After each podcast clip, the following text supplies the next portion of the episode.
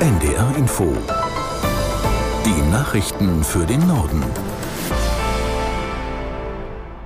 Um 11 Uhr mit Claudia Treves. Israels Ministerpräsident Netanjahu hat sich nach dem massiven Beschuss aus dem Gazastreifen in einer Videobotschaft an die Bevölkerung gewandt. Darin sagte er, Israel sei im Krieg. Zuvor hatte auch schon die israelische Armee den Kriegszustand ausgerufen. Aus der NDR-Nachrichtenredaktion Christiane Rüther. Seit dem frühen Morgen haben militante Palästinenser hunderte Raketen auf Ziele in Israel abgefeuert. In mehreren Städten heulten die Warnsirenen, unter anderem in Tel Aviv und Jerusalem. Es gab mindestens eine Tote und 15 Verletzte. Zudem drangen bewaffnete palästinensische Kämpfer auf israelisch besiedeltes Gebiet vor. Augenzeugen berichten von Schusswechseln auf den Straßen. Israels Verteidigungsminister Gallant sprach in einer ersten Reaktion von einem Krieg gegen Israel und einem schweren Fehler, den die im Gazastreifen herrschende Hamas begangen habe. Er genehmigte die Einberufung von Reservisten. Die israelische Luftwaffe hat inzwischen damit begonnen, Ziele im Gazastreifen zu bombardieren. Die Bundesregierung will offenbar die Zahlungen an private Seenotretter einstellen.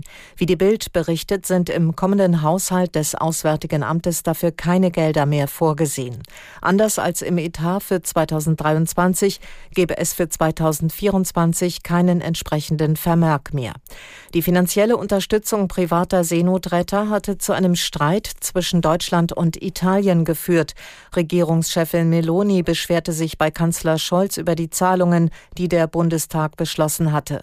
Gestern distanzierte sich Scholz davon, er habe den Antrag nicht gestellt und auch die von ihm vertretene Regierung nicht.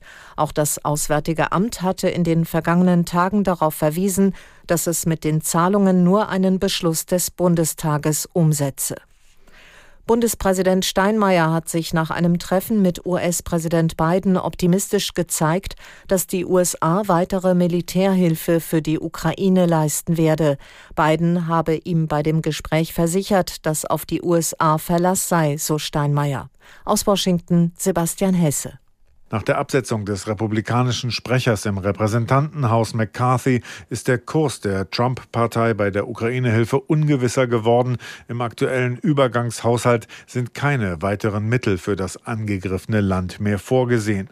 Steinmeier äußerte sich optimistisch, dass in begrenztem Umfang auch weiterhin gemeinsame Vereinbarungen zwischen Demokraten und Republikanern möglich sein werden.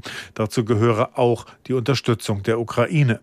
Auch Biden sei sich sicher, dass das gelingen wird. Der US-Präsident habe gewürdigt, dass Deutschland nach den USA zweitstärkster Unterstützer der Ukraine sei. Das werde in Washington mit großem Respekt gesehen. Auf Deutschland sei Verlass. Die Menschen in der Ukraine wüssten, was Deutschland zusagt, das werde gehalten. NATO-Generalsekretär Stoltenberg hat sich über die wieder verschärften Spannungen im Kosovo besorgt gezeigt. Man werde es nicht zulassen, dass die Gewalt der 90er Jahre zurückkehre, sagte Stoltenberg der Welt am Sonntag. Seinen Angaben nach entsendet die NATO hunderte zusätzliche Soldaten, auch aus Deutschland. Im Norden des Landes werde mehr patrouilliert. Stoltenberg forderte Serbien und den Kosovo auf, zum Dialog zurückzukehren, um einen dauerhaften Frieden für alle zu erreichen.